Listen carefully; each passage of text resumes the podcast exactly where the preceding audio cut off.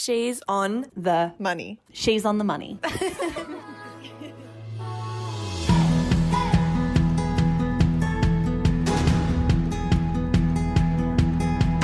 Hello and welcome to She's on the Money, the podcast for millennials who want financial freedom.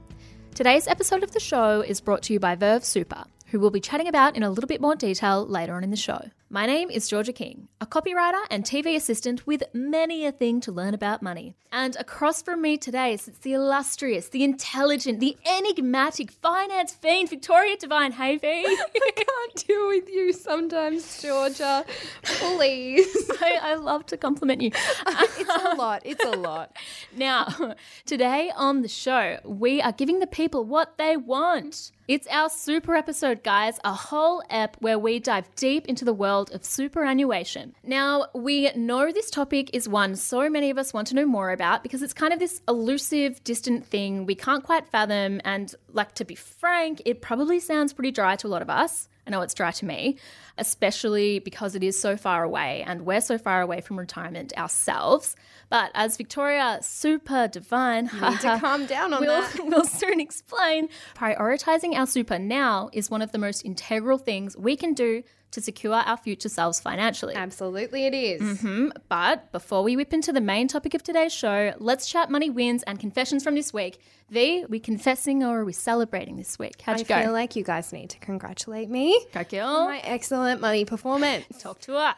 I have another money win. I feel like I've been so full of money wins recently that I was racking my brain before we recorded this episode to think of a confession. Mm-hmm. Yet I do not have one for you. So here is my money win. This past week, or a couple of weeks actually, the start of this year, mm-hmm. I made it a goal to not use CityLink or, you know, my toll, toll roads, roads as sure. much as I did. Mm-hmm. And I have found a new route to work that does not include any toll roads. Stop it. And I am saving a lot of money because of that. So that's amazing. Yeah, I didn't realise how expensive toll roads were. I have no idea how much toll roads are. I just no. refuse to like look at Well, my I looked because I was changing up my banking over Christmas. Yeah. And I logged in and I thought there were fraud charges on my oh, card. God. Except there weren't. It was me using, using toll roads. Oh. And it is actually more expensive than I had anticipated it to be. Mm. So when I logged into the account, I expected to see some other car on my CityLink account. But it was and you. Alas, it was all me.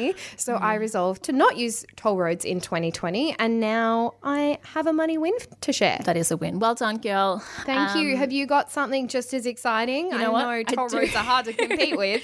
Okay, this is obscure. So Mum has been clearing out our house. Yes, and I see where this is going already. no, no, I don't think you do. In my room, she found fifty dollars worth of coins, guys. Yes, winning. I know. Bizarre. So she's going to transfer that to me, which is lovely. Should you not have cleaned your own room though, Georgia? Yeah, okay, I know I sound pathetic. Also though, I've like inherited lots of crockery and silverware and really cool things from the nineties. So it's a money win. Absolute money win. Thanks. I remember when I moved out, I got yeah. a pot set and mm. I loved it. Yeah. It was the best thing I ever got. Anyway, I feel like we've got a show to do. We do. Again, before we head into the main chat, V, how did our Facebook community go this week? Did anyone stand out to you? Yes, actually, I have a money win from our friend Caitlin. She posted in the group this week and said, I moved to Canberra three months ago and today I decided to deep clean my apartment. I was just finishing the kitchen and looked in one of the corner cupboards and saw a brand new Breville Cafe Roma coffee machine. Woohoo! She's double checked with her real estate agent and her landlord and the previous tenants and they all said it wasn't theirs. She's not sure how it came about, so but weird. She's not complaining one bit. She says, this means I now don't have to buy a morning coffee anymore and I don't have to go out and spend a few hundred dollars on a coffee machine, which she was actually already saving for. Huge. So that's my favourite money win. She can't believe her luck. I can't believe her luck. And I feel like that's a great money win. That is a great money win. Especially at the start of the year. Just opening your cupboard and finding a little coffee machine in there. Is there a coffee fairy? I'm not sure. Can he visit my house? I know, I want one too. G, have you got a money win for us? I do. Mine is from the lovely Rose, who has written money win, smiley face with the tongue poking out with the money dollar sign on it. My gym, my gym runs monthly challenges. Each time you enter a new challenge, your name is put into the box and at the end of the year, a winner is drawn out and you've received six months of free membership. This year, Rose won, meaning she can contribute the money she would usually pay for her membership to her savings for a holiday later on oh, in the year. Amazing. Yeah. Amazing, Rose. What I love about that is not only did she win the competition, but she actually reallocated the funds instead of just letting it go dormant. So, Rose, you're a legend. Thank you so much for sharing Good that with you, us. Rose. Today's show is all about superannuation. Now, in the lead up to this, I've been talking to you, V, a lot. Yes, you have. Yeah, to do some learning. And the key thing I have learned is that super is not an investment, is it, V? No, it is not. It's a tax structure. Bingo. Yes. It also turns out you have to have it, and nearly ten percent of your salary is going into it. So we need to be taking it very seriously. We do. Now, V, before we do talk about the difference between a tax structure and an investment, can you please tell us exactly what super is? Superannuation is designed for us to have to ensure that we save enough money through the course of our working lives to make sure that we have sufficient funds available to us in retirement. So we're not retiring and stopping work without having an income. So we want our income to continue long after we stop turning up to our jobs. So if you're employed, you're probably going to be qualifying for the super guarantee contribution. So the S G, as it would appear on your payslip from your employer, which requires them by law to contribute nine point five percent of your salary into a superannuation account on your behalf. This amount is often subtracted from your salary before you actually get your pay packet, although some employers do actually pay your super on top of your salary. And that's a really good point as well, G, actually, mm-hmm. to make sure that when you're talking about your income, you know if your salary is including or excluding superannuation. So often people will say it's fifty thousand dollars plus super or it's fifty thousand dollars including super. Understanding that difference and what that actually means for you is really important. It's actually a difference of nine point five percent yeah. or more depending on what industry you work in. So it really pays for you to understand what you're worth and how that works, because it also comes into consideration when negotiating salaries and when going for jobs and understanding what your rights are and what you're asking for. Because all too often do I see people saying, oh, I got fifty thousand dollars. That's fantastic. And you go, all right, including or excluding superannuation. And they say, oh, I, I don't know. Mm-hmm. So it's worth fighting for because it's an additional ten percent. And, you know, it's important to understand exactly where you are standing. And I think that everyone should know what their S G actually looks like. So, G, as you were saying before, a super fund is not actually an investment, but super funds do take the money you put into your super accounts and invest it on your behalf. Mm-hmm. And the purpose of that is to grow your wealth over time so that when we get to retirement, we have more money than what we had saved. Mm-hmm. I've used this example on the podcast before, but it's one of my favourite ones because it's super, super powerful. Mm-hmm. I think I'm funny using super as an example there. But if you are twenty-one and you started saving five hundred dollars per month until the age of retirement, you would have two hundred forty thousand dollars.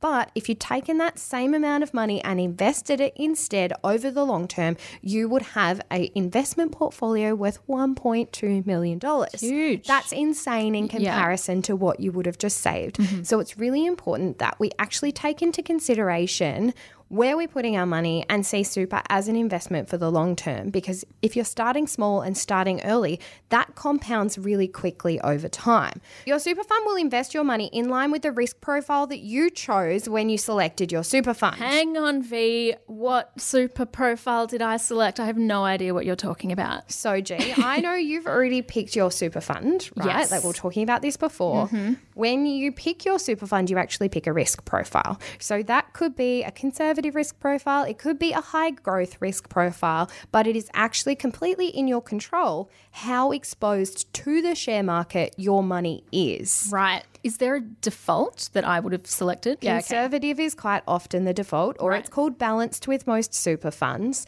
And that means that a very large percentage of your super fund is actually sitting in cash. When I say that, it means that that money is not exposed to the share market and therefore is not getting the returns that you might be expecting it to get because it's in super.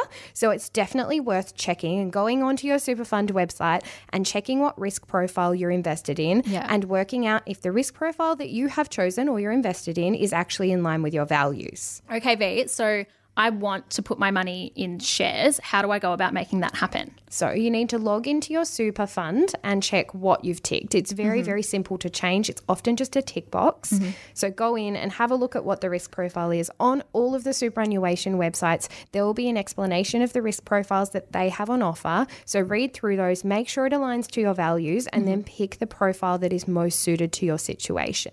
If you're a little bit confused, I know this is really early on to say go see a financial advisor, mm-hmm. but literally talk to a financial advisor really early on, because if they put you in the right fund from the very beginning, you're going to be in a position where you are quite literally hundreds of thousands of dollars better off. V, that is literally insane. I had no idea that this was a thing. Well, no one seems to care about super because it's so far off. Everyone talks about superannuation as something that we should care about when we're in retirement, because it is for retirement, but it is absolutely worth caring about right here and now, because I want future me to have one hundred thousand dollars more. I don't know about you. you. I would like that too. And I didn't have to work for it. So yeah. I just had to tick a box. Awesome. Yeah. Go tick the box. Boxes that make sense to you. Before we go any deeper, V, can you please explain what kind of super funds are out there?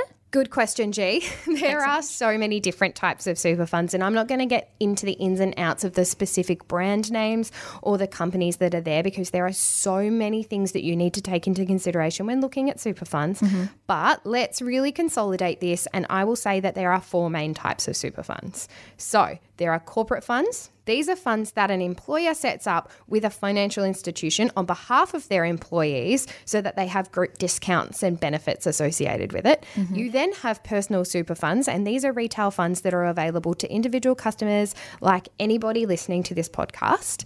There are then industry superannuation funds, and these funds are open to everyone, but if you work in a particular industry or under a particular industrial award, your employer may contribute to your super guarantee and other super monies to an industry fund.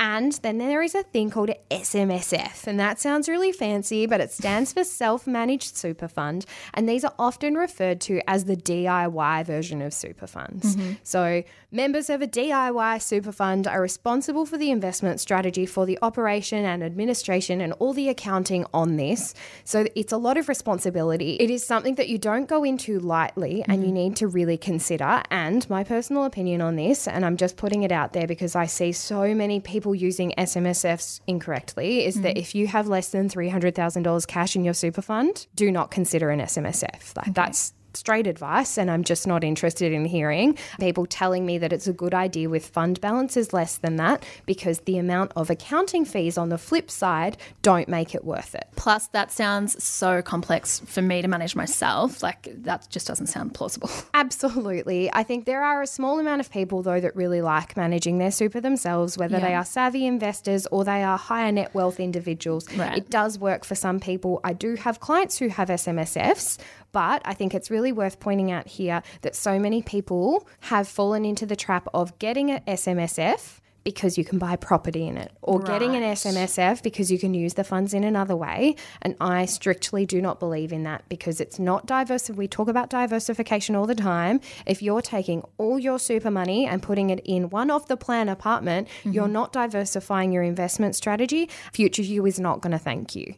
If someone has said to you, you need to get an S M S F, we can use that money to buy property, go consult a good quality financial advisor and get some alternative advice to make sure if that actually works for you, because more often than not, it's not a good idea. Would you say for your average gal like me on an average salary, is there a fund that I should be choosing? No, and I know people are listening to this going, Victoria, tell us which super fund yeah. to be with. That's what I'm thinking. And I'm so sorry that I'm unable to actually say that. One, I can't give you guys personal financial advice, but two, I don't believe in only one fund. I have clients that are in numerous different funds, and they're in different funds for different reasons. Okay. So my personal opinion on this is that your super fund changes over your life. Mm-hmm. When you have just started working, a really basic retail fund with really low level fees is perfect.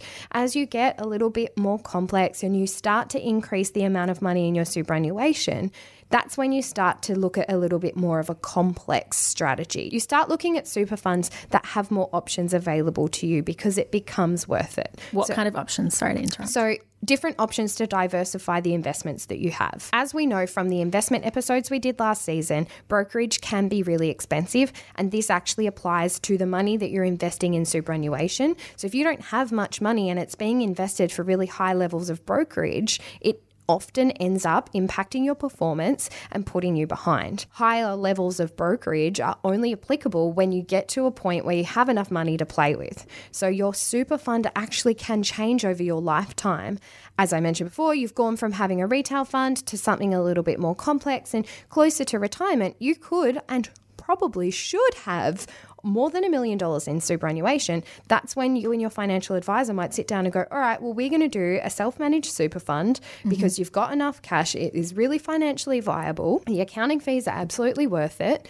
And this is why we're doing it. And you might end up in a self-managed super fund, but it's not something that I would ever recommend to someone who is young or has a lower balance. So V, would you say there's any benefit to staying with the one fund your whole life? Not necessarily. If okay. you're super comfortable with it and you're really passionate about that fund, then absolutely stay with them. But it's something that you always need to review. It's like a financial plan. I can't hand you a financial plan and expect that that plan yeah. makes sense for you. For the rest of your life. Exactly. Yeah. ten years from now, your life's going to be completely different. So mm-hmm. we need a different strategy, and super should be looked at in that way. It's not something that we set and forget. It is very easy to set it up, make sure it's okay, and check back in a couple of years to see if we need to update the strategy. It's definitely not something we need to look at on a monthly or weekly basis, mm-hmm. but being on top of it and understanding all of the features that are associated with a super fund is really, really important.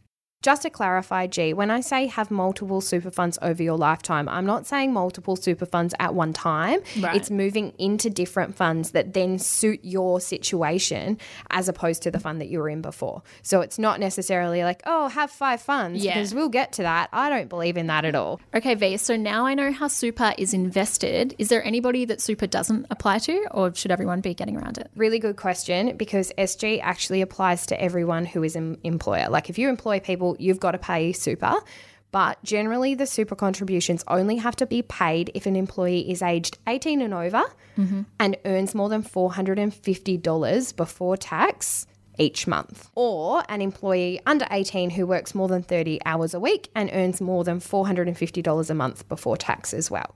There are rules, and you know, if you were working casually all the way through high school and you just did like four hours a weekend, mm-hmm. like I did at the ice cream shop, yeah. you probably weren't being paid super because you didn't actually qualify for it. Okay. So if you did though, or you feel like you did, you can lodge a claim. In some instances, though, your employer will also need to make super contributions for you if you're actually a contractor. So this is a really complex area. So if you feel like someone was meant to be paying you superannuation and hasn't, jump on the A T O website. They've got really good calculators for working out, one, how much super you should have been paid, but two, instructions to follow up if you haven't been paid super and you feel like you were entitled to that. Now, V, we've spoken a little bit about this in the lead up to today's ep, but can you please explain for the listeners the difference between a concessional and a non-concessional contribution? Oh, I'm excited you did your research and what Thanks questions so much. To ask me. Yes. Yeah, good work. A concessional contribution is also called a before-tax contribution, and this is money that goes into your super account from your before-tax income. So this is the contributions that your employer is making, or a salary sacrifice amount that you've already arranged with your employer, or a tax deductible contribution that you're making. For example, if you're self-employed or decide to make extra contributions for yourself. Concessional contributions typically make up the bulk of your super savings, and they are generally taxed at fifteen percent.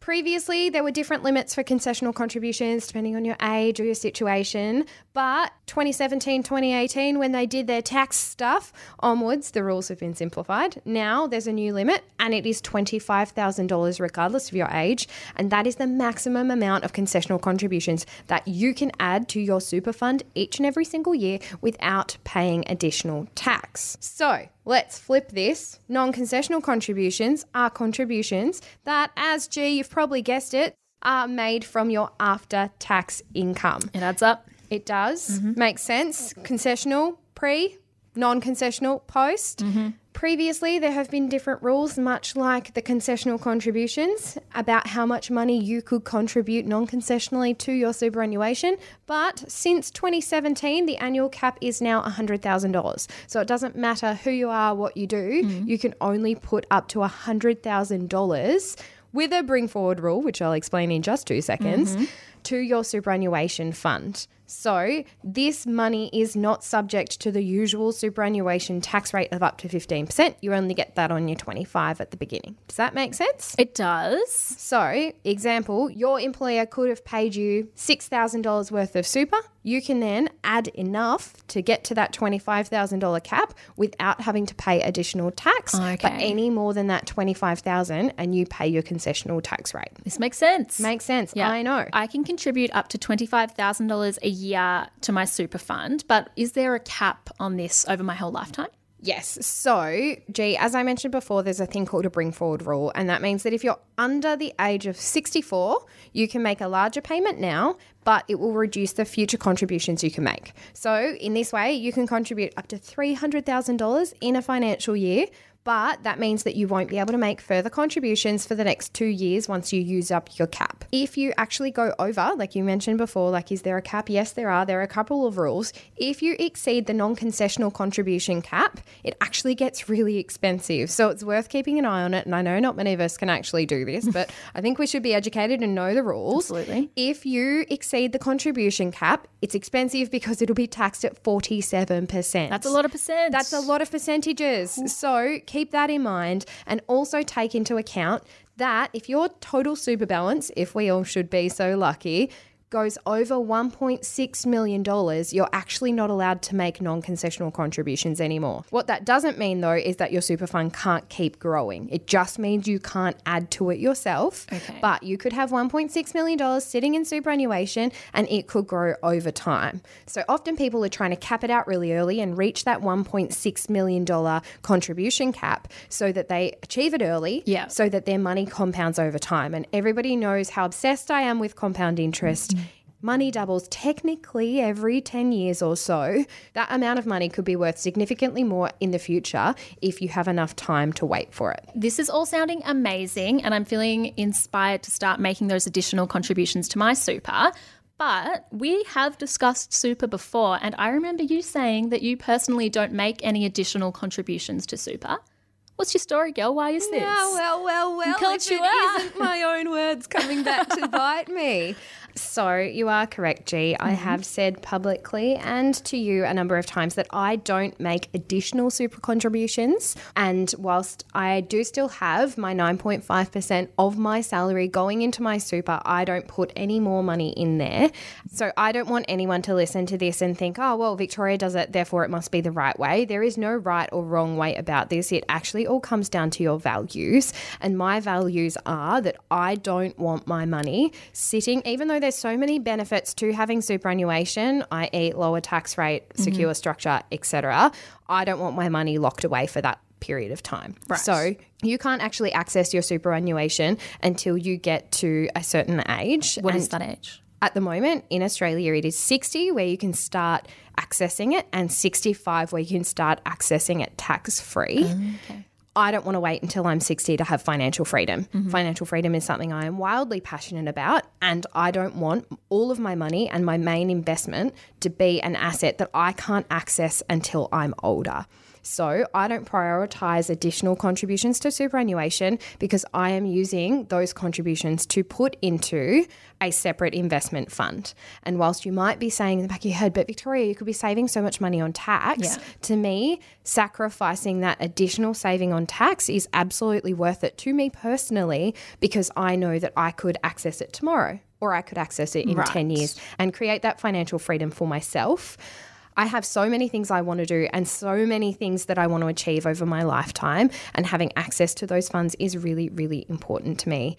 However, that doesn't mean it's important to everybody, and you might prioritise getting your super to a certain level and doing something else with your money. So definitely talk to a financial advisor if you don't think that's right for you.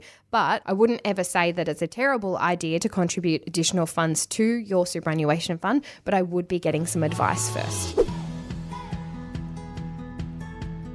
Hi there, you've reached the She's on the Money mailbox. Do you have a money problem you want help solving? Do you have a money dilemma you just want to chat about? Victoria is here to help. Every week, we'll be playing your questions to help make sense of a money mess you may have found yourself in. Make a quick recording on your phone and send it through to podcast at she's on the money dot com dot a u, and you might find yourself on the show. But for now, here's this week's listener question. Hey Victoria, I'm just getting my finances in order. I've got a couple of super funds and I'm going to consolidate them together really soon, but I keep getting stuck because I don't know which super fund to pick. There are so many options and I'm getting really overwhelmed looking at everything. How do I pick and what do I need to be looking out for? Alrighty V, I'm going to leave you to answer this one. Go right ahead. Gee, I feel like I've harped on to you over the last couple of weeks about the importance of consolidating super. You have. So maybe you could have addressed this, but... I'll leave it to you, Dom. There's a couple of components to this question that mm. I want to jump on. First is, yes, it is so important to consolidate your super fund. So I'm going to address the consolidation part first and then I will talk later about which fund to pick, but... really important to consolidate your super for a number of reasons, and there's so many things you need to think about when trying to do that. But the average of the fees that you'll pay over the lifetime of a super fund is fourteen thousand dollars. So that's how much you'll pay in fourteen years. Mm-hmm. So average of one hundred dollars in annual fees and two hundred fifty dollars each year in insurances really adds up. So that fourteen thousand dollars sounds like a lot of money, but I promise you it's actually quite reasonable for a super fund fee. Okay. But if you had five super funds, Times that by five. Times that by five, you're paying seventy thousand dollars worth yeah. of fees over the lifetime of having all of those funds. And you're still paying that one hundred dollars annually in fees for each of those funds, and you're also paying two hundred fifty dollars in fees every single year for those insurances. So it really pays in the long term to actually consolidate your super. How do you consolidate your super fee? So you can actually jump on my gov website and it is quite simple, okay. but my recommendation isn't to just jump on there and consolidate your super. Whilst I'm saying the process is easy, there is so much to take into consideration when consolidating your super fund. So the first is to look at the super fund that you want. You're looking at fees, you're looking at past performance, albeit that is not a reliable predictor of future performance. Mm-hmm. You are looking at the way they invest. You are looking at if they're invested ethically or not. Is that something that is of value to you? If so, do your research. Yeah. Understand what you do and don't accept when it comes to the investment world. It's a really good idea to compare super funds online and just weigh up your options. So the Smart Money website from the Australian government is a really good place to start because it can help you understand what fees and charges you need to be taking into consideration. And if you're a member of our Facebook group this week, I'm going to be posting a little bit of a comparison chart so you guys can do your own comparisons, which will be really exciting. Yeah, sounds good. But when weighing up your super fund, also please, please, please take into consideration the insurances that you have as standard on those funds. Now, I know this doesn't sound very sexy. Sorry, G, and everybody listening, but insurance is incredibly important. And if we were given insurance when we were young and had nothing physically or mentally wrong with us, we are in a position where we don't have any exclusions on this insurance cover. So therefore, it's quite valuable to us because it covers everything. But if we close our superannuation accounts without considering the insurances, we're in a position where we might have lost cover that we actually needed. For example, I had a client who came to me and said, Victoria, I've got this back issue. I really need insurance. And because he had a pre-existing condition, no insurer would touch him because they're like, well, we're not insuring your back. We'll insure every other part of you, right. but we're going to exclude your back. But was incredibly lucky that he hadn't cancelled his insurances in his super yet because they didn't have any exclusions. So therefore, we were able to work out a way to keep some of the insurance that he had pre-existing in super to cover his back and top up outside of super to make sure that everything else was covered. So if you're going to put yourself in a position where you're like, all right, I need to consolidate super funds, take into consideration the value of the insurances there. Now, I'm not saying that they would be perfect for you from the get-go. You know, they might be really expensive or they might not be of value to you, but definitely look at them before choosing to cancel and make sure that you are making the right decision for you, because too many times do I see people cancelling their super fund to find out they've also lost the cover that they actually really wanted. Gee, I know I just focused a lot on insurances and I'm not going to continue that. I'm sorry. I know insurance is sexy. That's why one of our so episodes sexy. coming up is actually on insurance, and you can listen to that to get some more information, but it is really important to take into consideration. So I just wanted you to know here too. But other things you need to take into consideration with your super fund are the values that you hold, the beliefs that you hold, yeah. and the things that you actually hold close to your heart. So what are your goals for the future? What should your investment risk profile look like? What are the options that are available through your super fund? And now I'm not going to tell you which super fund to go with, one, because I'm a bit mean, but also because I'm legally not allowed to. So if you want to pick a super fund, do all your research, understand what each fund does, do a comparison. Often super funds have comparisons on their website of them comparing themselves to other super funds. Yep. Don't take those as gospel because they're often not comparing apples with apples. Yes, a little bit of bias in there, I'm imagining. Yeah, just a little bit of bias, yeah. but then also people put fees in in different ways. So they could say, hey, our account fees are really low, but then they have a really high administration fee, which they haven't yes. disclosed because, well, it's not an account fee, yeah. is it? Sneaky. Exactly. And then some other super funds have performance fees. So if they outperform the average, they take more. Or some other super funds have just a flat fee. So it's really important to make sure that you're not comparing apples with pears, you're actually comparing apples with apples. Alrighty, V, this is making sense. So I now know how I should be comparing my super funds by taking into consideration risk profile, the insurances, the performance and the fees. Good work, wizard. Thank you. But my last little question is how much money I actually need in my super fund to be able to retire. So, G, I think this is a really interesting one because it's very hard for us to start prioritising something if we don't have clarity on the final goal. Mm-hmm. Like, I harped on an episode or so ago about the importance of setting SMART goals, and it's really hard if we're not specific about it. Mm-hmm. So, to get into it, let's be a little bit more technical. Mm-hmm. The A S F A estimates that the average Australian Australian superannuation balance needs to be six hundred forty thousand dollars for couples and five hundred forty thousand dollars for singles, which actually assumes that you withdraw your superannuation as a lump sum and you receive a Part H pension. Now, I'm pretty opinionated on this because we are young, we have so much power and the ability to create financial freedom for ourselves that I don't necessarily agree with this. Mm-hmm. Why don't you agree with that, V? So whilst they're saying that that's a comfortable retirement, I think I need to contextualise it a little bit so you understand why I think that. So if you had six hundred forty thousand dollars invested within your superannuation fund that is making an average return of five percent, that's about thirty-two thousand dollars per year. And I know that most of my clients and myself wouldn't be very comfortable if I only had between myself and my partner thirty-two thousand dollars to spend. So I think it's important to look at this personally and work backwards. Let's dream for a second. If you owned your family home completely outright, which mm-hmm. if that's a goal of yours, let's do it. If yep. you don't, cool. Let's just put rent into the consideration later down the road. Mm-hmm. This is going to change for each and every single person. So some people might say, well, Victoria, thirty-two thousand dollars suits me fine. Mm-hmm. And I go, okay, no problems, as long as we're on the same page yeah. and you know what you're going to get at the end. Yep. Whereas I have a lot of clients that say, well, Victoria, I want to have a spending money of fifty thousand dollars a year that I've done myself and I don't have the age pension. Well, gee, that actually means that you need to have a million dollars within your superannuation fund. That's right. A lot more than what the average is recommending for okay. a couple. And if you extrapolate this out a little bit, if you want an income of one hundred thousand dollars a year, you actually need the goal of having two million dollars combined in superannuation to achieve that wow. as an individual. Yeah. And that's just super. As I mentioned before on the podcast, I don't personally invest additional into my superannuation fund. So my super, maybe my values will change, but my super isn't actually going to look like two million dollars just yet. But that's as a whole. I need two million dollars invested to generate that investment return. And that's the investment return that replaces our salary. So on the day you retire, you stop having an income from an employer and your investment takes over with the dividends and the returns that it is making to supplement the money that you were spending from your income.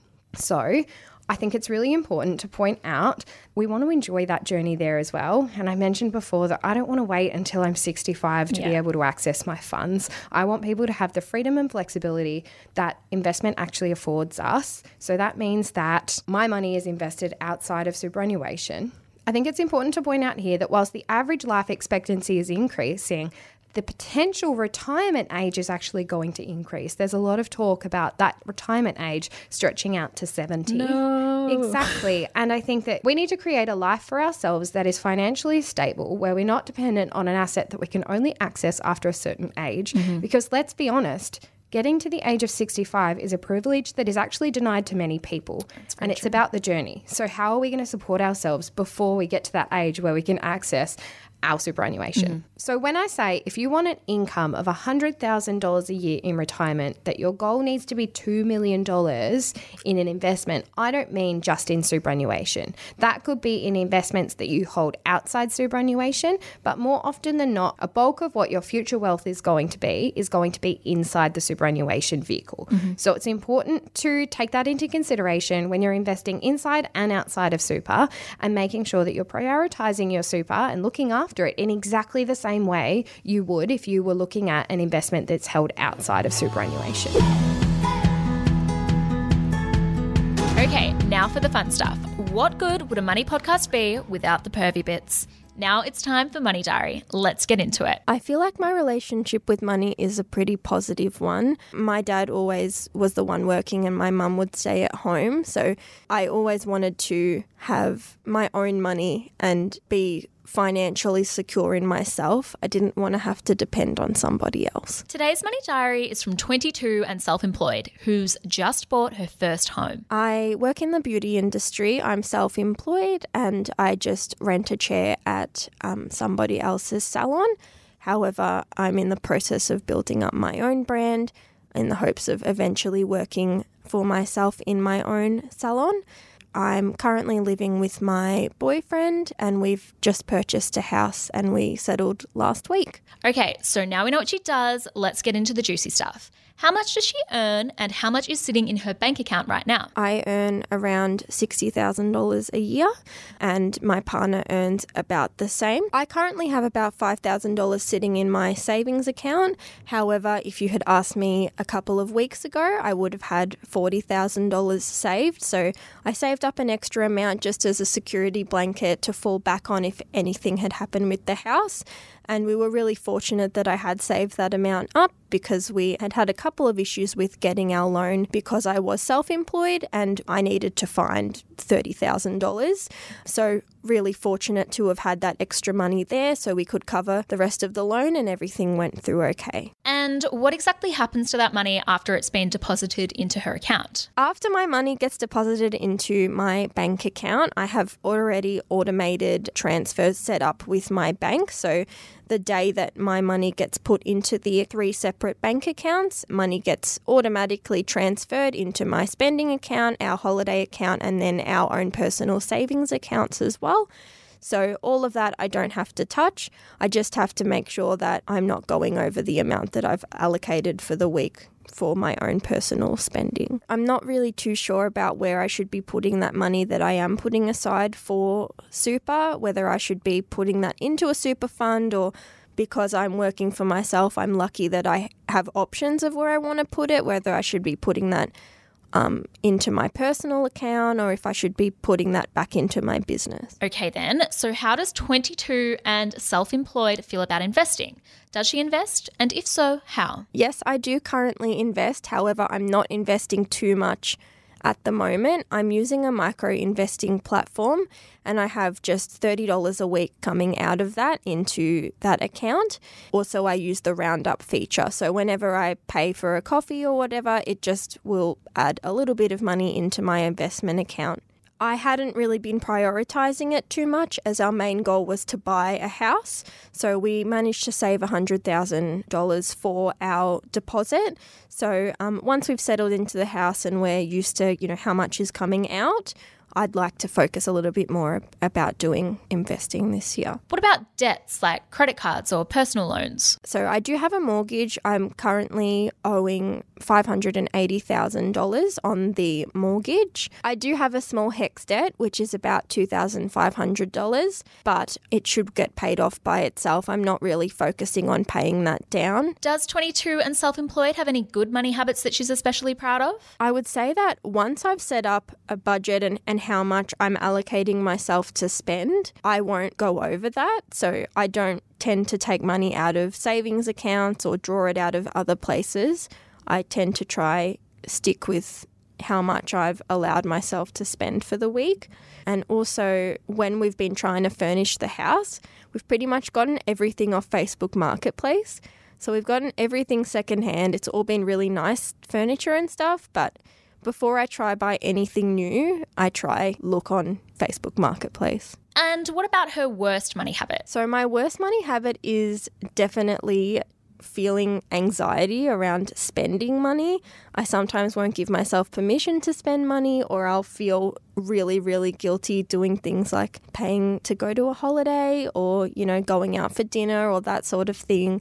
So I'm really trying this year to work on my mindset around money and giving myself permission to spend, and that, you know, money is to be enjoyed. It's not just for me to save. As long as I'm, you know, setting future me up, then that's good. So what's today's money diarist actually saving for? What's her big money goal? My biggest goal was buying a house. So I'm really fortunate to have been able to do that.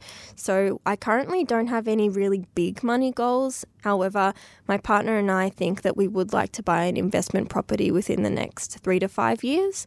And for me personally, I would like to get into investing in shares. So how would today's money diarist rate her own relationship with money if we forced her to give herself a grade? I think I would give myself an A. I've achieved a lot that I've set out to do. However, I would be more confident giving myself an A plus in the future once I've gotten rid of a lot of that anxiety around spending money, as well as once I'm doing a little bit more of my own personal investments. twenty-two and self-employed. My goodness, Victoria, she is amazing. She was incredible. Oh, can you believe God. It? No, I can't believe it. Can you it. imagine buying a house at twenty-two? No, I cannot. And then being like, oh, okay, my next goal is to buy an investment property. What an actual she's legend. She's a baby. She, yeah. Yeah, she's an absolute baby, but an absolute darling. I cannot believe how well-adjusted she is, mm. and she's just such a good saver. I'm so impressed that she's self-employed and mm. totally across organising her own tax and her exactly. own super yep. and setting up separate bank accounts. And I just feel like so many of us who are self-employed or are thinking about it could learn a lot from this. I mean, mm-hmm. we did our side hustles episode yes. with Emma a couple of weeks ago, and that was really, really great and had some great tips. But I just feel like this girl is really... She's in- across it. Yeah, she's totally across it already and totally doesn't need that episode. No, just regard that one. No, just just don't worry. Don't Don't waste your time, babe.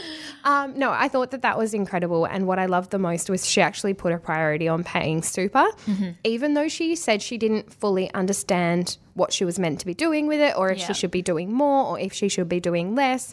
I think she probably should seek some advice in that space so mm-hmm. she knows exactly what she's doing and she actually feels empowered around that decision. Mm-hmm. But the fact that she's prioritising it is genuinely something a lot of freelancers and self-employed people don't do no. because they see cash flow coming into their business and they can see more appropriate or a more important thing that they exactly. believe it needs to go to yep. and then they've missed out mm-hmm. and that's actually future you missing out on mm-hmm. it. And I think it's really important to see that that's actually a priority now mm-hmm. because superannuation compounds, it grows, it is something that we need to prioritise now.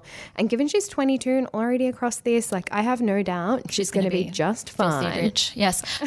Um, was there anything you think she could improve upon? I loved that her feedback was that she didn't give herself an A plus yet. Mm-hmm.